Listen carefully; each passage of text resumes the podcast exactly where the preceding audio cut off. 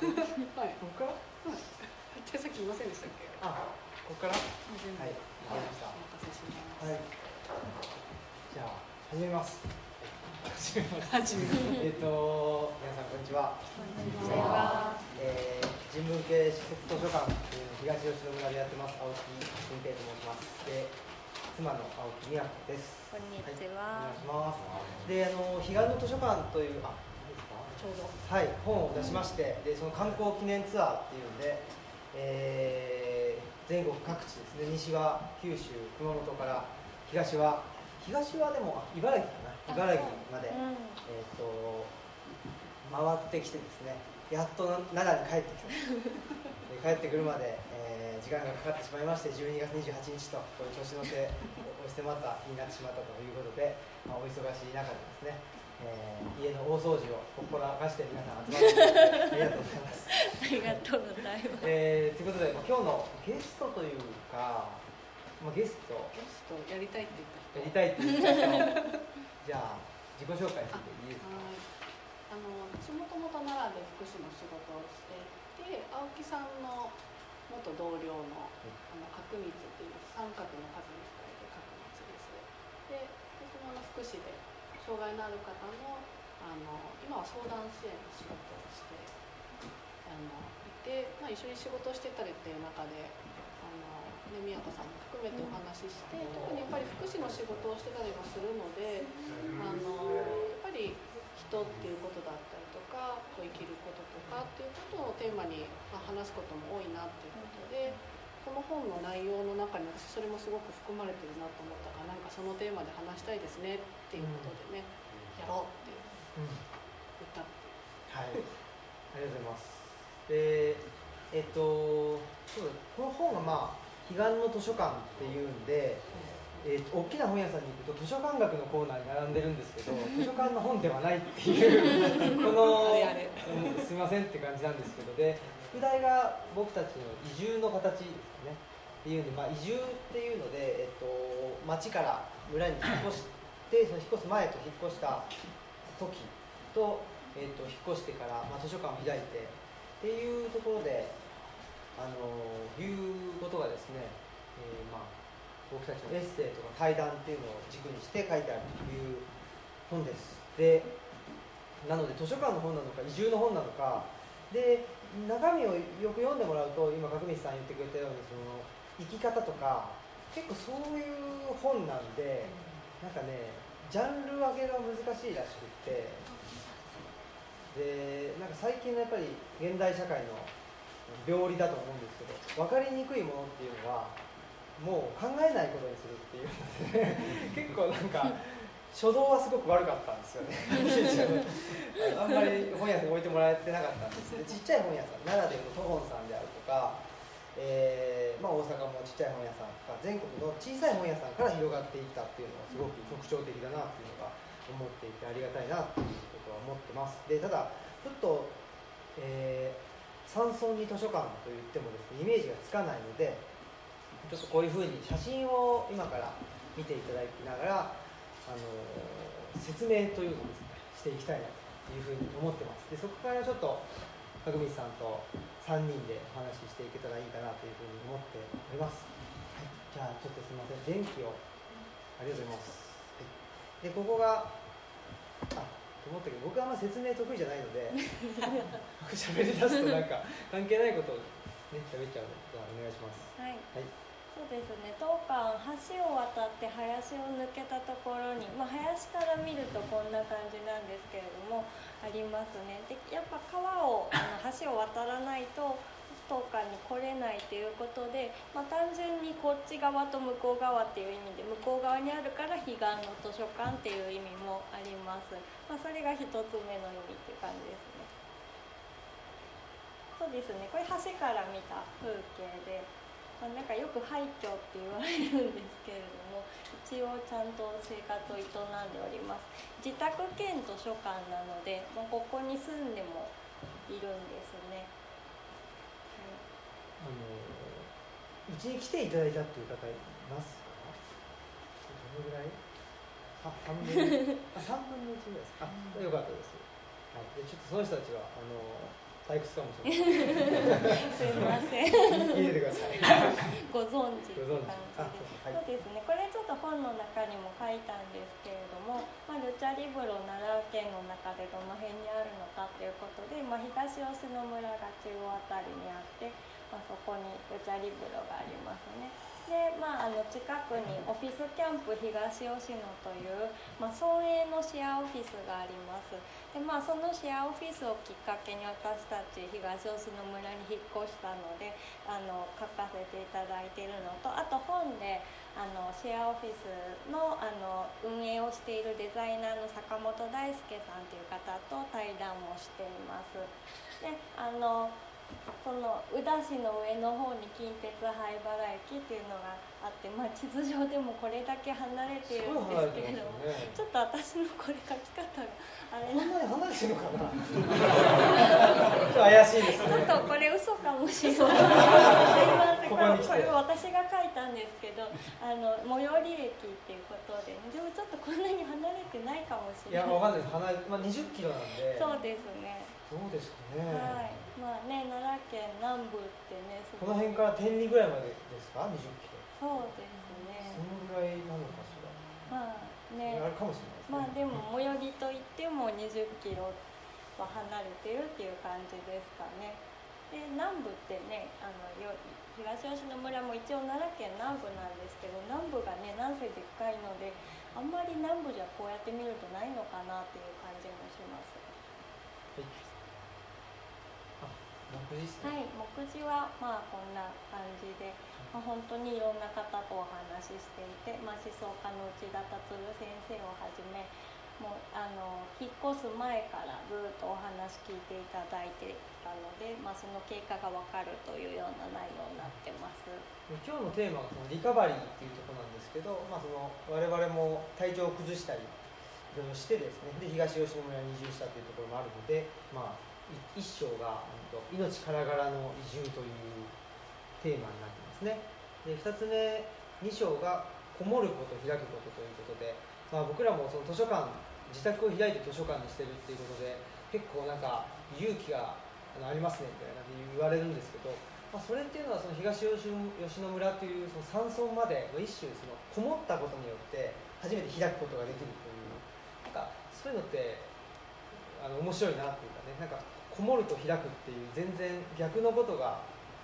同居することもあるんだなっていうことですかね。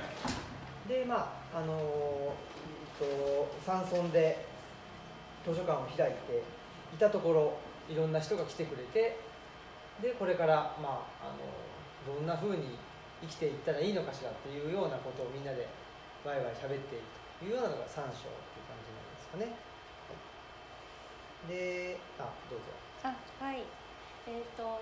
うちの図書館は2016年の6月にあの初めて開館したんですけれどもその前から実はオムライスラジオという、まあ、ポッドキャスト配信のネットラジオのようなことをやってます。まあラジオって言っても今実は録音してるんですけれどももう本当にこういう会話を録音してそれをあの未編集のまま出すっていうようなラジオを2014年の2月からやってます。あの余談ですけどあのトホンさん大和郡山の素敵な本屋さんトホンさんが開店したのと同じ時にオムライスラジオが2014年2月に始まりました。であのまあこれオムライスラジオっていうのはあの2011年に東北の震災あの3.11があってでその時に、まあ、主人があのメディアの在り方にすごい疑問を抱いたんですね。あのスポンサーが降りたら例えばあの何か言いたいことを言ったらあのスポンサーが降りちゃうからダメだとかっていうふうにそういうふうにあの制限されてしまうんだなっていうことに結構危機感を覚えてそれでもう自分の手作りでいいから言いたいことを言える場所を持っておいた方がいいんじゃないかっていうことで、まあ、仮想の空間でオムライスラジオをまず作ったんですね。でもやっぱりその実際の場所も欲しいねっていうことで、まあ、現在のあのルチャリブロ東吉野村のルチャリブロも作ったっていう感じですね。でそのモデルとしてはあの神戸の神戸にお住まいの思想家の内田達先生が自宅を開放して合気道の道場をやってらして外風館っていうふうに名付けてらっしゃいます。でそれをあの自分たちもマイ外風館が持ちたいねっていうことでで自分たちなりにま開くとしたら合気道の道場ではないなという感じで、まあ、あのと元図書館司書でで大学の,、ね、あの研究者ですので本がたくさんあるということで自分たちが外風館作るとしたら図書館だなということで、まルチャリブロにつながったっていう感じですね。はいこれはそうですね。先ほどあのシェア村営のシェアオフィスがあるって言ったんですけれども、まあ、そこのあの運営をされてるデザイナーの坂本大輔さんとのお話ししたショーですね。こういうふうにちょっと似顔絵は私が あの描かせていただいて 知ってる人はあの似てるねちょっと太ってる時に書いちゃったんで 申し訳ないんですけどまあこういうふうにちょっと僭越ながら似顔絵を描かせていただきましたのでそれもよかったら楽しんでください。あ移住前、ね、はい、これはもうあの引っ越してくる前ですね。もう本当に何もない。まあでもだいぶ綺麗にあの使ってくださって風をあの定期的に大家さんが通してくださってたので、まあ、綺麗だけど本当に何もない状態ですね。でそこから本棚を大工さんにお願いして作っているところです。であの最初はねあの相談したらホームセンターで本棚買ってきいやって言われてたんですけどちょっともうちょっとたくさん必要なんですよって言ったら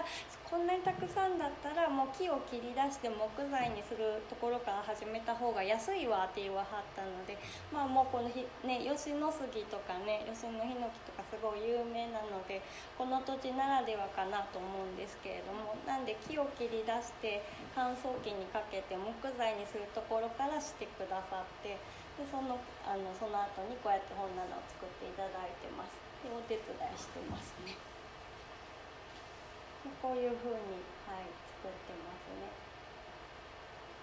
であの近所のあの移住者同じ時期に移住してきた武田真一さんという現代美術のあの作家さんなんですけれども古本屋さんで富士経堂でバイトしてたことがあるっていうことなのでちょっと本あの分類するの手伝っていただきました。であの休憩中ですね。であの最初はですねちょっと何を思ったかあの黄色いタオルかかってたら快感だっていうちょっとしかも誰にもそれを言ってなくて だから誰にも大工さんにしか言ってなかったので大工さんしか分かんないよねっていう状態だったんですけど今はもうちょっとライトともしてたり看板出てるので分かりやすいかなと思います。でこれは開館記念パーティーですね。もうあの役場の職員さんとかそれこそ大工さんのあの大工さんと大工さんの奥さんとかあとまあ移住してきた仲間たちとかがあの皆さんお祝いしに来てくださいました。で開館当初はもうこんな感じで腰書籍もすごいあの貧相な感じ今もうちょっとしっかりした私の祖父が使ってたしっかりした机を置いているんですけれども開館当初はこんな感じでした。で、えー、この方はですねもう開館当初からずっと来てくださってる九州の方にお住まいの方で、まあ、もう1年に12回は顔を見るなっていう感じで遠くに住んでてもあのすごいあのつながりができてきているっていう感じでそういう方が結構各地に今いらっしゃってあの図書館をきっかけにつながれた人の一人だなっていう感じです。でこれはもう第1回にあの内田達先生に来ていただいた時の研究会で、ま、毎年あの6月には来ていただくことになっているんですけれども、まあ、ちょっとここにぎゅうぎゅうに30人ぐらい入っていただいて蒸し風呂状態でなんかお話聞いていただきました。でこれうちの館長ですね。かぼすと言います。今4歳ですね。であの人間は全員平であの館長が猫であの犬が主任っていう役職付きになってますね。はい一番偉い。はい。でこちら館内ですね。今はこんな感じでもうだい最初の頃は建具あったんですけど外してしまってまああの付近なんだなんだちょっとあの開放感がある感じになってます。で最初の棚は大工さんに作っていただいたんですけどそこからこういうとこに増設していくのは自分たちでやっていて今もどんどん増設して、まあ、成長する有機体まあでも成長したりしなかったりする有機体って言ってるんですねずっと成長しなあかんかったらしんどいんで。で、えー、これ今の詩書席はもうこんな感じになってますね。でまあここのあの上あの本置くのとかも自分たちで後から立て付けたものですね。であの棚このここまでは大工さんが作ったんですけどさらにそこに天井につっかえてでその間に横板入れてっていうのは私が基本やりましたで。壁青く塗るのもやりましたまあなんかだからインパクト使ってなんかねカーペンターもやるし庭師もやるしみたいな感じでもまあ師匠もやるしみたいな感じでいろんなことをやってますね。で今床の間はこんな感じですねこれも後からつけたりとかまあ、鹿を私作ったんですけどもういろいろ考えながら、まああのね、楽しく館内であの発見できるように本あの自分の本と出会えるようにって思いながら作っています。これ主任ですねオクラと言います。まああのね、去年の冬頃に一回ちょっと家出して山に行っちゃって3日ぐらい帰ってこなくてずっと仕事休んで探してたんですけど ある日そうそうごご存知ね 無事に帰ってきて今ははいお家におります。まあ、なんでね副館長ねあの副館長じゃないかっていうとね就任時にすごいちっちゃくて年若かったんでまだちょっと副館長の器ではないと思うので で主任職ですね。はい。で館長館内でねもう自由にやってます。館内こんな感じでもう皆さん思い思いにソファに座ったり一人席に座ったりとかあの好きなところでとねなんかね昼寝しちゃったりとかねもう自由にしてもらってます。であのさっき蒸し風呂状態っていう話したんですけれども研究会ある夏の研究会があまりに暑くってちょっとこれ館内でやったらあの病人が出るぞっていうことになったので川に足を浸しながら研究会をしました、まあ、せっかくね自然の中にあるのでもう環境全体が図書館というふうに捉えて、まあ、こういうねあのうちならではのあのお話し会みたいのもあってもいいじゃないかということでやってます。でちなみにゲストこの時はあの戦士紛争史研究家の山崎正弘さんっていう方が三重にいらっしゃるんですけどその方に来てもらって、まあ、あの戦前の日常みたいな話 ちょっと重い話を、まあ、戦争に向かっていくからみんなちょっと視野がこうなっていくっていう話を、まあ、ここのサラサラっていう素敵な川の音を聞きながらやりました、まあ、重い話だったんですけどまあでもこういう環境爽やかな環境の中でやったおかげでちょっとそこが軽減されたというかねあのなかなか面白い体験だったかなと思います。であと庭でこれはあのやった分ですね。この時ですとね角光さんだったと思うんですけど。であの、まあ、支援する側にもあの人生ってあるよねっていうことで答えのない時代と生き方っていうあのテーマだったと思うんですけどこれもせっかくだからその自然に囲まれた環境の中でお話ししたらどうかなっていうことで庭にみんな椅子出しておやつ食べながらやったりとかもしました。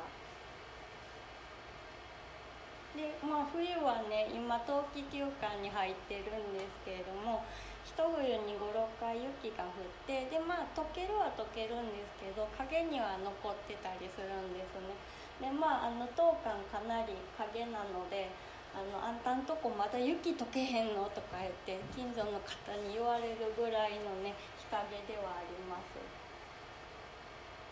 で春になると裏がでっかい桜なので、まあ、あの咲いたりとかもします。でこの桜地元ではゼンマイ桜っていう風に呼ばれていてゼンマイが出てくる頃に咲く桜っていう意味なんですね。村の中で一番遅い桜で5月の連休手前ぐらいにやっと開花します。だからもうお花見全部終わってからこの子が咲くのでなんかねなかなか名物みたいになってます。樹齢はね50年とかそれぐらいかなと思うんですけどね。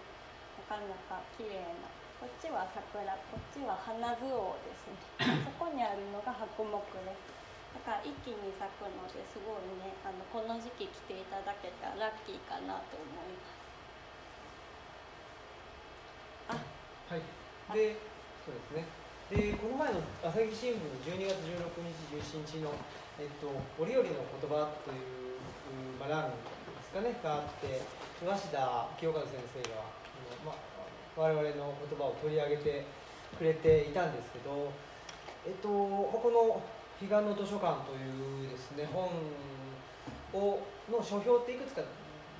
出してもらっててあの地方におけるなんです文化的拠点っていう話とかあとは移住の話とかをが結構今まではあったんですけどこの鷲田先生のはですねなんかやっぱりちょっと、まあ、今日のテーマね。諦めた先の諦めなさっていうテーマだった。り、まあ、リカバリーっていうテーマだった。りちょっと生き方っていうのに、えーと、フォーカスしてくれたのでちょっとまああの今日の話に合うかなと思って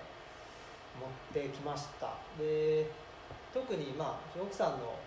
言葉ですかね。正しさより楽ちんさを物差しに落としどころを探せたらいいんじゃないかなっていうところですかね。でなんだろうな。えっ、と、ま、誰かの優しさとか思いやりに期待するんじゃなくて支える人と支えられる人の入れ替わりの仕組みっていうのがなかなか面白いなっていうかまああのでその障害者の方の就労支援っていう仕事をしててもそのずっと支援する側って居続けようとするとしんどいしあまりそうすると人間関係ってあのうまくいかなくなってくるっていうところがあるのでその入れ替わりこれをで入れ替わるんだけどもそれがそのその人その支援する人のなんか優しさとか思いやりとかそういう感情的なところじゃなくて、えー、仕組みとして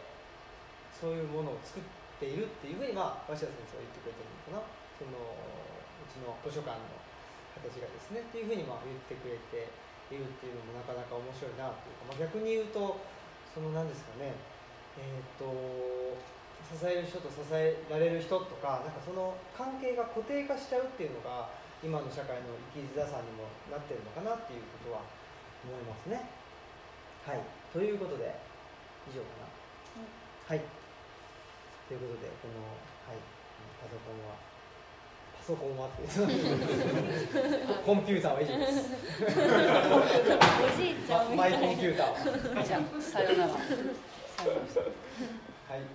ということで。で、まあ、今日のテーマねあの諦めた先の諦めなさっていうのはですねこの、まあ、僕らが出しているルッチャというですねあの機関誌って呼んでるんですけどね。これ手作りで作ってるんですけどこれにの中のエッセイのですねタイトルが「諦めた先の諦めなさ」っていうタイトルなんですでこれエッセイは、まあ、うちの奥さんが書いてるんですけどこれどうしてこういうテーマタイトル、になったんでしたっけね？3人で話したんですよね何がやろやりたいってことだけを先に決めたのとなんか リカバリーがテーマだけどリカバリーっていう言葉を使わずにその感じを出せないかっていう、話になったんですよね。ちょっと説明するとなんかあのこの本の紹介で多分お二人もリカバリーって言葉を使ってて、まあ、ただあんまり前面に出てないから、どちらかというと社会を問い直すとか、こう暮らしっていうのをどう変えていくか、まあ、移住っていう意味で、あの割と班になってるけど、さっきおっしゃったみたいにやっぱり生き方を変えていった結果多分こうなってったとか、こういう活動をしていったっていうところだよねっていうのを話しててそのプロセスっていうところを、まあ、ちょっと違う見方からするとあのリカバリーっていう言い方ができて。でリカバリーっていう言葉ってあの多分一般的に聞くとパソコンとかなんか何か元の状態に戻すっていう意味でのリカバリー使うのが多いんですけどあの障害福祉とか、まあ、特に精神医療って言って病気とか何かこう困難な状況になった人たちが元の状態になることを目指すんじゃなくってその人らしく、まあ、何よりその人がちゃんと自分の人生を生きていくためのそのプロセスっていうのをリカバリーって呼ぶっていうのがまあ一説というかね、あって私はそういうことは自分の人生を自分で生きていくことをリカバリーって言うんですけどお二人はどちらかというとその諦めた先の諦めなさっていう言葉がしっくりくるなっていう話をちょうど確か一緒に話してた中で行き着いたんですよね。なかなかなんですかね、えっ、とまあ自分の人生を生きていくとかね。その感覚を我々なりに表現すると諦めた先の諦めなさっていう言葉になったっていうところでね。だと思うんですけどまあなぜ諦めた先の諦めなさなのか、まあまあ、なぜ一旦諦めるのかっていうところがねポイントかなっていう気はするんですけど、その辺は。そうですねリカまあね、まずリカバリーっていう言葉自体が一回何かは損傷するっていうか困難な状況に陥るとか損傷っていうとなんか激しいんですけどそうそうなんか一回はこう落ちるっていうかそれでやっぱり、ま、ね一回落ちるとやっぱり全く元には戻らなかったり、ね、するっていうニュアンスを出したかったっていうのと。と私がこの中で「諦めた先の諦めなさ」っていう文章を書いたんですけれどそのあの自分たちとその似た境遇の本と出会って、まあ、すごく共感してそこから「諦めた先の諦めなさ」という言葉をちょっと出したんですけれどもなんかねあの施設図書館を作る話っていうのになんかあの一時バババと出会ったんですね。あの漫画でいうと結城正美さんの「白母のクロニクル」って今日1巻だけ持ってきたんですけれどもそれと児童文学の7階の子供たちっていうあの文とあとね星尾早苗さんの月光荘ななんなんかね何丁目ですごい覚えられないんですけど あのその小説があってでそれは貸し出し中で今日持ってこられなかったんですけれども施設図書館を自分たちで作る話だったんですね。でもその人たちは施設図書館を最初から作るのがなんか目標だったわけではないんですね、まあ、どれも何かのあの望みがあってで結果本が本とか資料が集まってしまってでもその望みは果たされなくてだけどせっかく本が集まったから何かに生かそうっていうことで図書館になるんですね。でまああのそれをまあ、集めた人自身がやる場合もあるけど、まあ、あのその次の世代の子どもたちが、まあ、なんかお父さんがこういうニュアンスで集めたけど、まあ、その望みは叶わなかったけどじゃあもったいないから図書館にしようっていうふうに開いてだからその一個なんか叶わなかった望みはあるけどでもその先にそのあの集まったこと自体を無駄にしない感じというかね。それが、まあ、自分たちもね施設図書館を作るのが長年の夢でしたっていうわけでは全然ないので。で自分たちなりに挫折した部分っていうのはあるのでそこにすごい共感してであの今もちろんその手に入らないものを諦めるんだけどでも諦めてもまたその先もあってその先には諦めなさもあってそこはつなが連なっているんじゃないかなっていう意味で諦めた先の諦めなさっていうふうに書きました。うん。なんかやっぱりその目指すわけですよね最初にね、で目指すということは形があるものを目指すわけであって形がないものを目指すってなんかよく分かんない感じなんですけど。で、まあ、僕だったら研究者を目指してたりとかうちの奥さんだったら図書館司書っていうね、まあ、目指すっていうか、まあ、やってたけど、まあ、図書館で、えー、仕事したいとかいうことがあったわけですけど、まあ、それがまあ体調不良だったりとかいろいろあってうまくいかなかった時にまあそこでしがみつくっていう選択肢もあると思うんですけどそうするとねなかなかまあ無理しちゃったりとかして、えーまあその復帰が長引いてしまったりとかねっていうこともあると思うんですけどそこでまあ一旦諦めるっていうのもね大事かなっていうことなんですけどだけどそのなんですか何か目指している過程で身につけたものだったりとか身につけたまあ力だったり知知見とか関係っていうのってそれはすごくあの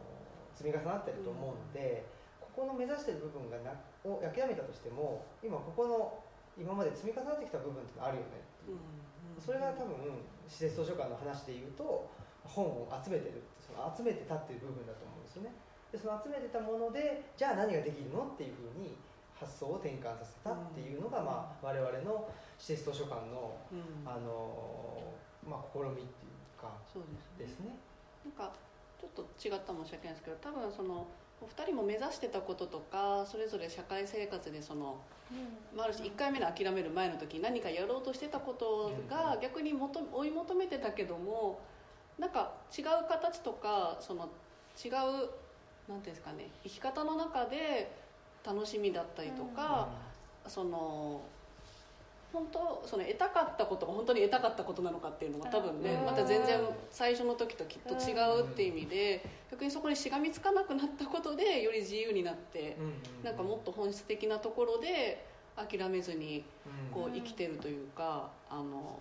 ある種戦戦うね移住本って書いてなんかどっかのキャッチフレーズがあったけど戦ってるっていうのが諦めなさだと思うので。うん。そうですね。そうそうそのね手放す意味でのうん諦めるっていうのはなんか多分言葉表現が違うだけでそういう意味合いでの諦めるですようん。ね。そうですね。うん。それもなんかね本のレビューで書いてくれてましたねそのうん。手放す。うん。手放す本だっていうふうにね。ああ、うん。そうかこれの。ああここっちのねそのうん。なんかアマゾンとかなんかわかんない忘れちゃったけど。あーなんかなんかね。ね読んだ人の感感想想として、うん。うん。だからまあ確かに諦めるっていうのは一旦手放すっていうことかもしれないですね。そうですよね。うん。でもね半ば強制だったみたいなとこありますけどね、うん。本当に体壊してしまったので、もう手放さざるをと諦めざるを得なかったしちょっともう危機が迫ってる感があったので命からがらっていうねそう表現を使ったんですけど。でまあそのリカバリーっていう言葉にしても、ね、もちろん僕はその何ですかあのコンピューター業界でできてきた人間じゃないわけで そういう意味でリカバリーって、ね、もうもうあの使ってるわけじゃないからそういう意味でその、まあ、図書館開いたってでも図書館だけじゃ生活していけないし僕はその普段あの障害者の方の就労支援のお仕事をね、まあ、あのしててでそこで、まあ、角見さんともそこで出会ったというか、まあ、そもそも角見さんの出会いから このこのね仕事にあの就いたわけですけどやっぱりこのその本のなんその本がっていうか、まあ、僕らの山村でのうん。で図書館を開く。でそれがどういう意味があるのかとか、うん。どういう気持ちでやってるのかとかでやっぱりその就就労支援の仕事をしなかったら言語化はできなかっただろうなとは思いますね。うん。で不思議ですね。そう。でその中で当事者研究ああそうそうそうであったりとか、まあえーっと当事者研究が一番大きいのかな。あとは今年あの賞もね受賞しましたけど「いるのはつらいよ」っていうね、うん。本あのシリーズ「ケアを抱く」って医学書院から出てるあのシリーズがありますけど。あれに出会えたっていうのは僕は多分その人文系の研究してただけだったら、なかなか出会えなかったんじゃないかなっていうのは思いますね。そういう意味でそのリカバリーっていうのは本当にねまあうん障害って言ってもいろんな障害がうん。あって、まあ、主に僕が接してるのは精神の、ね、方が多いですけど、まあ、発達の人もいるし、えーうつ病統合失調症とかねの方もいるんですけどでやっぱり元に戻るっていうのはあの頃の元気な状態にもうねっていう気持ちは分かるんだけどなかなかそれって難しいよねって思うし、そうじゃなくてやっぱりまああなんですかね新たな、ね、自分をなんか難しい新たな自分を取り戻すってなんかねちょっとそういう気がするけど知らないそうそうそうそうでもなんとなくニュアンスとしてはそんなニュアンスが近い感じは僕はしてるんですけどね。なんかその生き直すっていうのも一つリカバリーの言葉を考えてた中で出てきたんですけどね、うん。そうそう言ってたみたいに。なんかあのさっき当事者研究って言葉が出てきて多分聞いたことない人の方がね福祉とかの仕事してなかったら多いと思うんですけど、あの北海道にあるベテルの家ってあってあの精神障害の方があのそう生活をしてたりとか働いてたりとかっていうことでもうずっと本当にこの業界の中では長く地域に根ざして活動してるところで、まあ、いろんな素敵な言葉を持ってるんですけどその中でこう当事者研究っていう活動があったりとかあの障害精神障害の方がどちらかというと研究される立場だったんですよね、お医者さんとか研究者か。そうじゃなくって自分たちのことを自分たちで研究して自分の専門家なんだからやっぱり自分のことをこう向き合ってというかあのきちんとこうそれに対しての回答とか、ね、行動は自分で考えていこうっていうのをある種取り戻すっていうところだと思うんですけどなんかその多分プロセスっていうのは何かによって多分何かが決められてるとかその誰かにその自分の人生を明け渡してるところからやっぱり自分の苦労を自分で背負うっていう言葉とかねいろんな言葉があるんですけどなんかそこにあのそういうねベテル的な考えとか話とかを聞くと私もそうですけどやっぱりその自分がこう苦しんでることとか生きづらさを持ってることがなんかそういう価値観の中から言語化できたりする中であもしかしてしんどかったのかとか、なんかこのままでいいのかなみたいなのはなんかこうつながっていく感じがあるんですよね。それでまあよく喋ったりしてたっていうのはね。うんで先週その山学院っていう、とあのオフィスキャンプの坂本さん中心にやってる、まあ、山村にアカデミアを開こうみたいなそういう運動 運動っていうか活動があってそこに神奈川から来てくれた人が教えてくれたんですけど、とまあ、当事者研究って言っても、まあ、ざっくり分けて東京と関西だと結構毛色が違うっていうのがあって。へ東京だとやっぱりその精神障害者の方が当事者研究するっていうのが強いらしくって関西だとあの精神障害の方だけじゃなくてもうちょっとなんかーうん。は幅広い意味で使われてるっていうことを言っててその人はもう関東も行ってるし関西も行ってるしそこで気づいたらしいんですけど、まあ、その中で僕はそのそれこそさっきの鷲田先生の臨床哲学とかあの現場で考える現場の哲学っていうんですね。そういうのが影響してるのかなと今思ってたんですけど、まあ、か関東と関西のね違いっていうこともあって。でね、まあ、角光さんはね10年間、まあ、このねあの奈良で福祉を福祉というか、まあ、障害者の方の就労支援関わってきてで今はね東京にあそう東京にいるんですよね。行ってね、まあ、それも一種のチャレンジという、まあ、そそんなチャレンジするぞって感じじゃないんだけど 行ったらすごいチャレンジでした。あ 意図せず。伊藤先生それはでもどうですか？ちょっとあんまり自己紹介ができてなかったので簡単にちょっとするとあのね元同僚の人とかもね いたりするんですけどあの私も学校を卒業してえっ、ともうずっと10年弱奈良で障害のある人の就労支援ということで仕事をしてたんですけど、まあ、それしか仕事もしたことなかったし、まあ、そういう仕事をするのが楽しいっていうこともあっていろんなことをさせてもらえたんですよねあの法人の方からも。であのなんていうんですかねなんでじゃあ辞めて転職することにしたのかとかこうその時にどんな自分に悩みがあったかっていうことが多分今日のテーマにやっぱり関わってる部分はあって、あの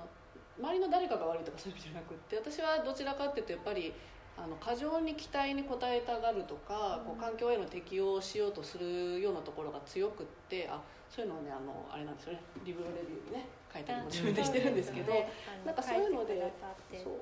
そうなんですよ。であの楽しくやってたうちは良かったんですけどあのやっぱ福祉の仕事をすることが楽しかったりしてるところからだんだんだんだん役割を全うするところにこう自分でも無意識の間に特に管理職をさせてもらうようになってからこう変わっていってやっぱりそうなるとこう誰かがそのしなきゃっていうこととかこうあ多分あの一緒に働いてた人からするとしたいって言ってやってたんですよ、けど無意識の中でこうそうする自分がこう期待に応えられるとかそうする自分がこんなことがこうね、えー、と役割としてこう全うできるだろうみたいなところとかにこうどんどんどんどん自分がこうヒットさせすぎてしまってこう振り返ってみると自分が何がしたいかよく分からなかったりとかあのなて言うんでしょうね。空っぽな感じもあったり。で結局のところ福祉の仕事とか支援ってこうしっかり自分に向き合ったりとか自分で自分のことをちゃんとケアをしたりそれこそ自分の人生を自分で生きてないのに他の人にその支援ができるのかってさっき言ったね支援してるだけが人生じゃないはずなのにっていうところにずっぽりはまっててでこれはちょっとこう変えていかないとあの自分の人生楽しくもなければ苦しいなってすごく思ってたタイミングがあったのでまあちょっとこう新しいところでやってみようっていうのがあって変えてみたんですけど、うんうん、まあ行ったら行ったでまあまた 苦しんでますね。うん。何が一番あれなんですか？ああ。苦しいというか。あでも結局一緒です。あの本当にどこまで行っても自分が諦めきれないんですよ。あこの間あの、うん、よく LINE をね直木さんとしてるんですけど転職しても。あのやっぱ自分に期待することと他人に期待することを一回全部諦めた方がいいって言ってくれてもうその言葉はスクリーンショットしてるんですけど。すごい。それが諦められないんですよ、だからね。その結果やっぱりこうこうできない自分を自己否定何々ができない自分を自己否定したりそうなれないっていうところをこう何ですかねまた行き詰まっていくんですよね。それしかできないってことはもうなんかこうやらない方がいいんじゃないかみたいなとかね。けどちょうどこの1週間ぐらいでもいろんな言葉をかけてもらったのもあって変化があってやっぱり自分をどこに置くかだと思うんですけど前はやっぱりずっと10年やり続けてでもやり続けなきゃいけない未来しか考えたことがなかったんですよ、あの転職する時の前にやっぱり辞めるってすごいびっくりされたぐらいずっとやるって思われてた私もそれしか未来が分かんなくてでも選んでいいんだって思えると自分が自由になれたんですよ、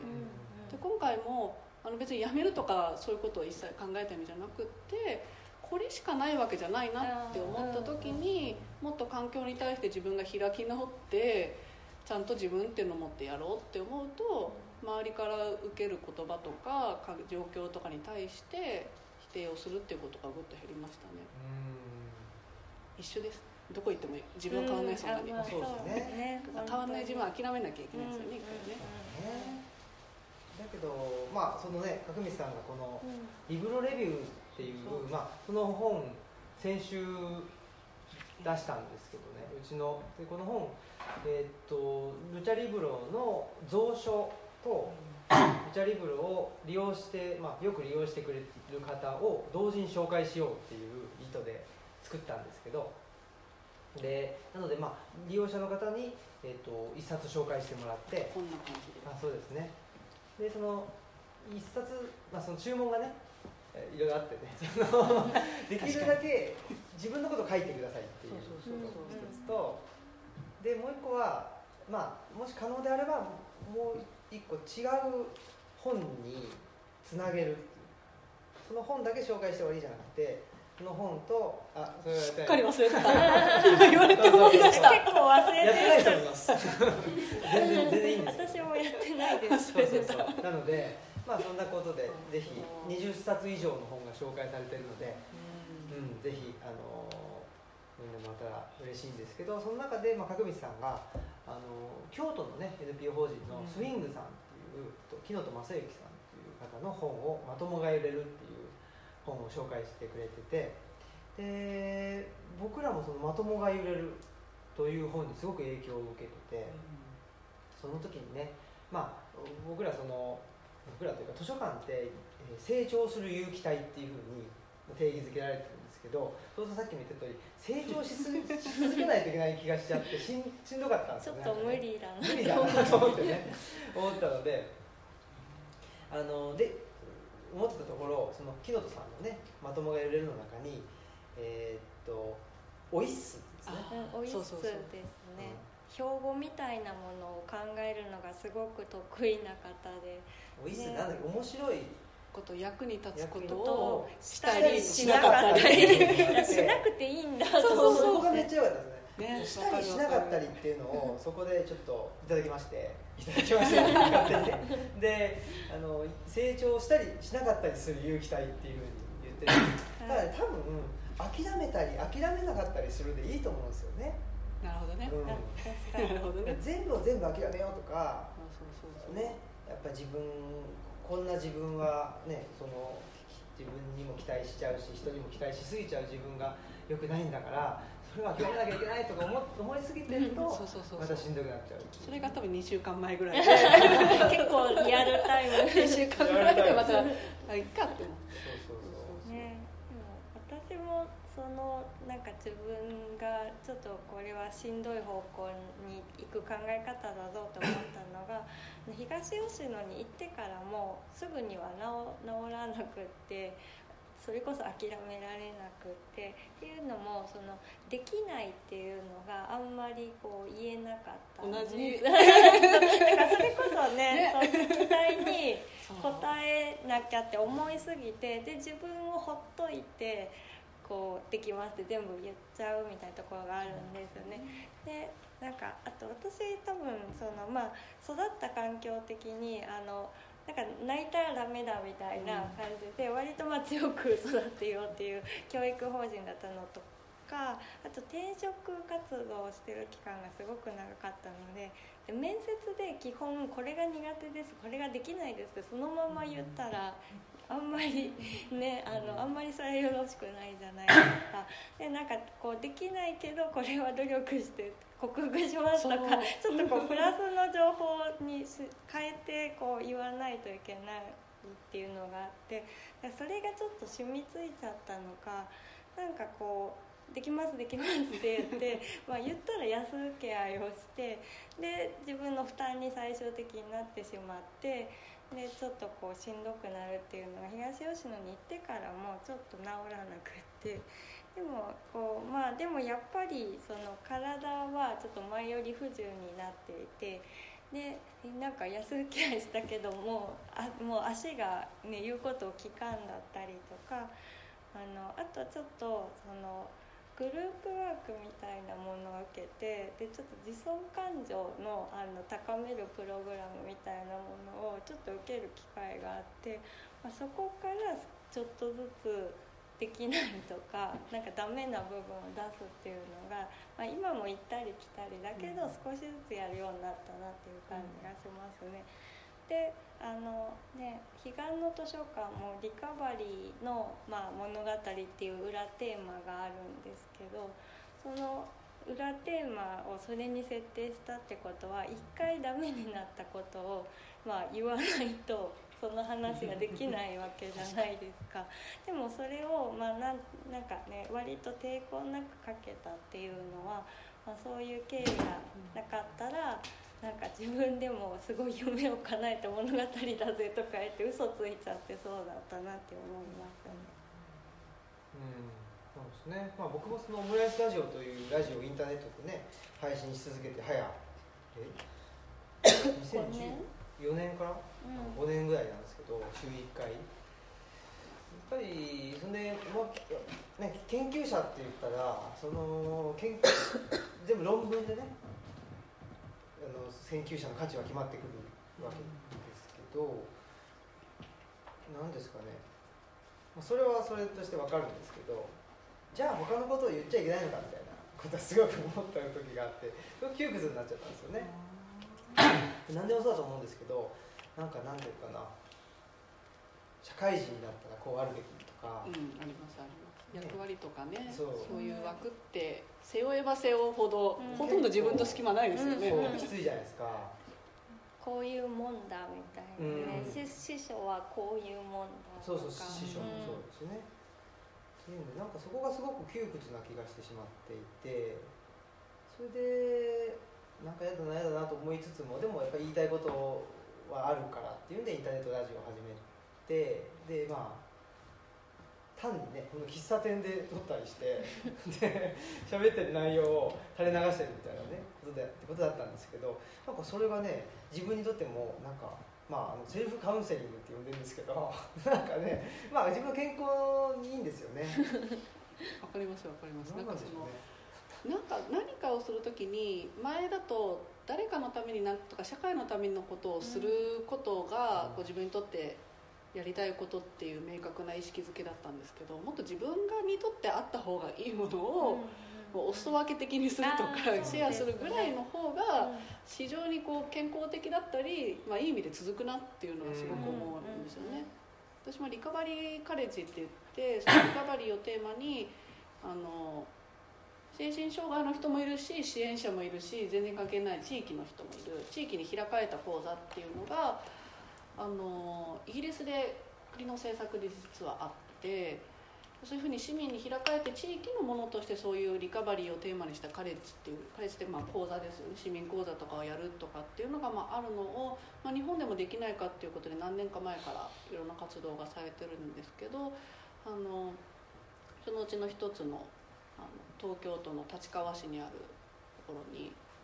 去年あ今年か。今年の4月にその話をたまたま聞くことがあって出会ってやっぱすごいこう意識的に自分もその中の一人として受けるっていうのはなんかいいなと思って、市民講座なので、まあ、それで今も週1ぐらいとか月2回ぐらいかな。行ってるんですけど元気回復プランとかね作るんですよ。でもそれ障害者とか障精神の障害ある人じゃなくってちょっとこう病むとかあるじゃないですか。元気なくなるとかやりすぎてちょっとこう自滅するとか多分一般的な言葉だとそういうふうにすることをもっと自分のねあのこととしてプラスでこうちゃんと捉えて、まあ、自分のその対応の仕方とかものにしていくとか、まあ、自分と向き合って自分の研究とかっていうのをなんかやるっていうのは支援技法を身につけるんですよね前の考えだと。障害者にするためのものを身につけるんじゃなくって自分がまずやりたいなとか、なんかそういう動機の方が健全だと思うし、なんかその中で分かることを誰かと話してるっていうのがすごいこう今は得るものが多いなって思うんですよね。かね、図書館も本当になんか同じ感覚で、まあ、自分たちが基本的には自分たちが読みたいなという思った本を並べてでそれをもうただ開いて「どうぞよかったら一緒に」って言ってる感じなので、まあ、本の中でもサービスじゃなくてお裾分けだっていうふうに書いたんですけれどもだからなんか消費もできないっていうかだから。ね、だから、ま、巡り巡って意味わけのわからないあのなんだお裾分けが返ってきたりするんで。すよ、ね、なんかそうですよね。遠くから何かが送られてきたりするんですよね。ね。なんか突然ねあの革のキーホルダー200個作りましたって言ってルチャリブロのグッズ作りましたって言ってくれてなんか都道1都道府県に何人持ってたらとかいうのをすごい考えたぐらいで。何個いるだろうみたいな。全国ツアーするし。200個だで計算したらそうそう。で その人たちが東京の地下鉄ですれ違ったらすごいって考えたみたいでなんか楽しい。ね そそういう人やりたいからやってるんですよ、あそうなんです。だからそうなんです。なんか勝手に図書館やってたら勝手にグッズ作ってくれたみたいな感じで。だからね勝手に山からねなんかこれこの鉱石取ってきたからあげるって言われたりとかね。すごいだからねお裾分けの応酬みたいな感じで面白いですよね。で全然そのあんまり無理してないっていうか頑張ってないのでなんかねあの面倒くさいなとか言いながら掃除してあげてるんですけど でもそそんなんでもねなんかお互いにできることをし合ったらねちょっと楽になるんじゃないかな、うん。そういう意味でなんか絶対開けなきゃ使命があるからそれが正しいからって思っているわけではなくて、まあ、楽にできる範囲で楽しくやってるっていう感覚ですね。なんか最近よく言ってるのが2つあって一つがそのあのん脳性麻痺のあの熊谷慎一郎さん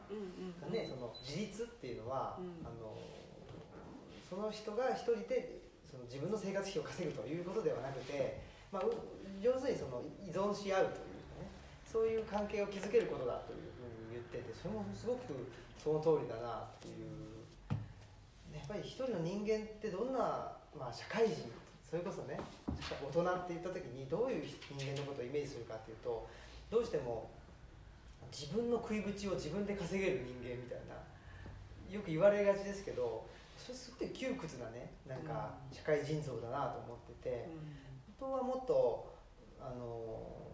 まあ自分の弱いところもねあの見せれたりあとは人の弱いところも許容できるようなフォローし合えるような関係にをか関係づくりをできるようなあの人間のことを社会人というふうに呼んだ方が多分社会全般はもっと生きやすい社会になるんじゃないかなっていうふうに思っていたりあともう一個はねあのネガティブケイパビリティってあ最近ずっと言ってるんですけど。めっちゃ言えーそれ私聞いてないですあ本当ですか？めっちまゃだまだ思い出しリスナーじゃないです。ね飛ばしてるからね。飛ばしていいですよ。そうそう。なんだっけ？いつも忘れちゃう。え何？言うけどあ忘れそうそうそう。あのネガティブケイパビリティっていう本を精神科医のあ母木法生さん法生さんっていう。が書いてて、はい。あの閉閉鎖鎖病棟病棟って最近映画化された、うんうん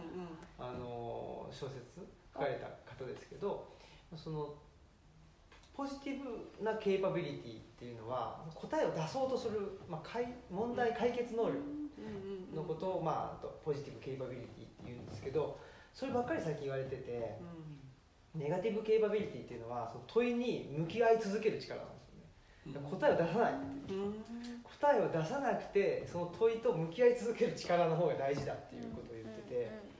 当にそうだなというふうに思ってて特にあの現代社会って、まあ、僕よく言ってますけど答えのない時代正解のない時代だというふうに言っててどうしても答えを出そう出そう出そうとしても正解がないんだからしんどいわけですよね。それよりも正解がないという状態まあ一種チューブラリンの状態に耐え耐え続けるというか その方が多分その能力の方が今の社会は必要になってきててでそれを一人で問題と向き合い続けるとしんどいんですよね、さっきのあの熊谷新潮さんの話でやっぱりみんなで問いに向き合い続ける。多分リカバリーカレッジとか当事者研究を一人でやらないじゃないですか,、ね。そこのねなんかみんなでやるとか 場を作るみたいなのの大事さっていうのは答えがないあのこういう大学入ってこういう会社に入っていけばこういうあの人生が待ってるっていうそのライフプランが通用しない分やっぱりみんなでなんやかんや話したりでそこに答えが出なくてもその話すことが楽しいとかね、そういうことが、まあ、求求められるっていうかそういうものがまあ注目されてるし僕も本当にそうだなっていうふうに思いますよね。だからリカバリーっていうのも一人でねなんかうーっつって挫折したで、ね、なんかいろいろ考えてって言うとなかなかしんどいのでやっぱりそのリカバリーカレッジであったりその学び合うみたいな一人で学ぶというよりは学び合う場ところがとても大事なのかなっていうふうには思いますね。なんかね多分そういうの場を開くこと、まあうん。意図的にやりたいところもきっとあったと思うんですけど、うん。研究会っていう形でね、そうただねなんかそれを自分たちで場で持ててるっていうところはね、うん。すごい多分そういう意味合いにつながってくるんでしょうね。うんそうですねなんかそもそもやっぱ本棚を開いた場であるっていうところが、まあ、自分たちの持ってる本をそのまま開いているので恥ずかしいって言い恥ますよずかしね。い付箋貼ったままですしそうね。そう全部バレちゃって何にえまあ僕は恥ずかしくないですけどなんか恥ずかしかったりっていうそうですよ。あ、青木さんここポイントって思ったんだみたいなのがね分かるんですよね。そうそう。そうでまあ本当にね何何に関心があったりとか何に悩んだりとかもう全部言ってるので。いいじゃんそれ。言った方が楽しいいやいやだからそれがだからそれができなかったら。そうそうそう。でももうでも開いちゃったからもう仕方ないとは思ってるんですけどでもまあそこにね来てくれた人もあこれ好きとかってね割とこう教えてくれたりするので、あお互いにちょっと鎧鎧脱げたのかなみたいな感じになってそれをやっぱみんなで共有するっていうのはすごいねうんなんかいいのかなってね思いますね。脱いでしまえば。そう思います。本当脱い脱ぐのが多分一つねね。肩の荷下ろすとかうんうん諦めるとか多分近いものもあるんでしょうけど、なんかそういう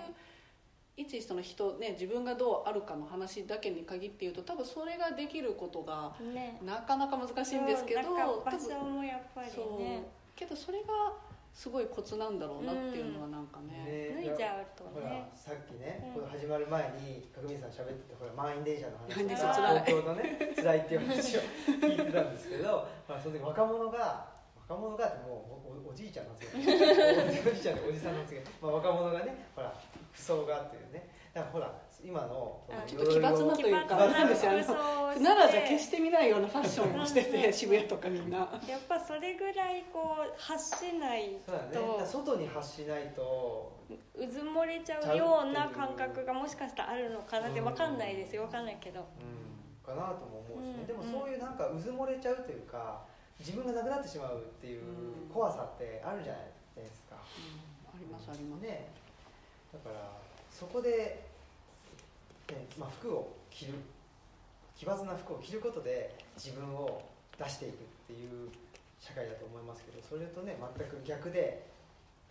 どう服を脱げるかみたいな。そうですね。ぬ脱がすかとか。そ の方がまあね楽だよっていう、から職業脱エヴァっていうね あのエッセイを書いたんですけど、まあ、悲願だけにね。脱エヴァなんていう単語を知ってる人はいないと思いますね、そのボキャブラリーが何なのって言われたど。う書く脱エヴァってどうかああえっと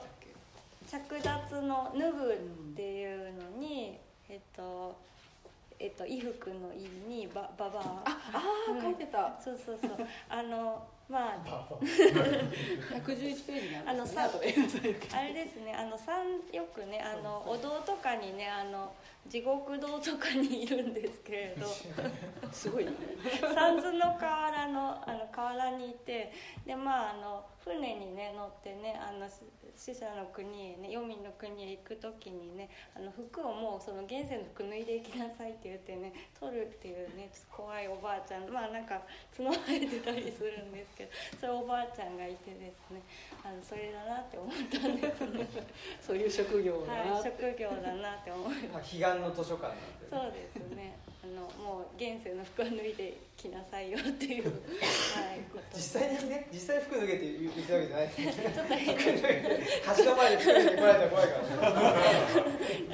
確かにちょっとそれできたらあの着せるかもしれない。どっちやってタオルでくるのか物理的な話で心のあれですね。心の鎧的な話ですね。そんなことではい。はい。こんな話で終わり。ちょうど時間的には。はい。ね一旦1時間はい、はい。うん、っていうことで。これからは30分はあれですか？そうですね。今回あのチラシとかえっ、とあれですかね。Facebook とか見てくれてる人ね多分あの分かってくれてると思うんですけど、まあ、今回こういうふうなテーマで話してみて、まあ、聞いてるだけじゃなくってやっぱテーマがテーマで生き方とか人とか自分とかっていうことできっと皆さんの中でこの時間の中で自分はって思ったりとか共感するポイントがあったりとか感想を持ったりとかもきっとしてるだろうからなんかそれってせっかくだからまあ語りたい人が語れたりとか他の人の話も聞く時間があったら面白いかなっていうことで、まあ、トークとワークショップっていう意味でこのあと30分あの半分に、まあ、よければ分かれてもらって、まあ、感想を言ったりとかあの自分の話、まあ、少しねちょっと語ってみるとかでもいいですしただ無理に言うとか無理に聞く必要はないので自分のスタイルでちょっと参加してみるっていうところで、まあ、やってみたいなっていうのがまあ30分で、まあ、その中できっと疑問とかこうまたみんなで話したいっていうものを最後今からで言うとまあ20分ぐらいですかね全体でシェアっていう時間をその後取って、まあ、その中で質疑応答というか質問とかあったらまた答えてとかして、まあ、最後一応4時に終わるっていう流れです。でそこからねさそっから。あとなんだっけサインもしますもしははははもし。欲しいかいらなかったいらない一回引くっていうそうそう一回引くとか言っちゃうとまたなんかちょっと本当はし。たいみたいないやさっきで釣りの話をしてたのでねちょっと引いてねあそうか釣りね釣りねということで、はいじゃあまあトークの本編は終了ということでじゃあゲストははい角光ひろみさんでし。たありがとうございまし。たありがとうございます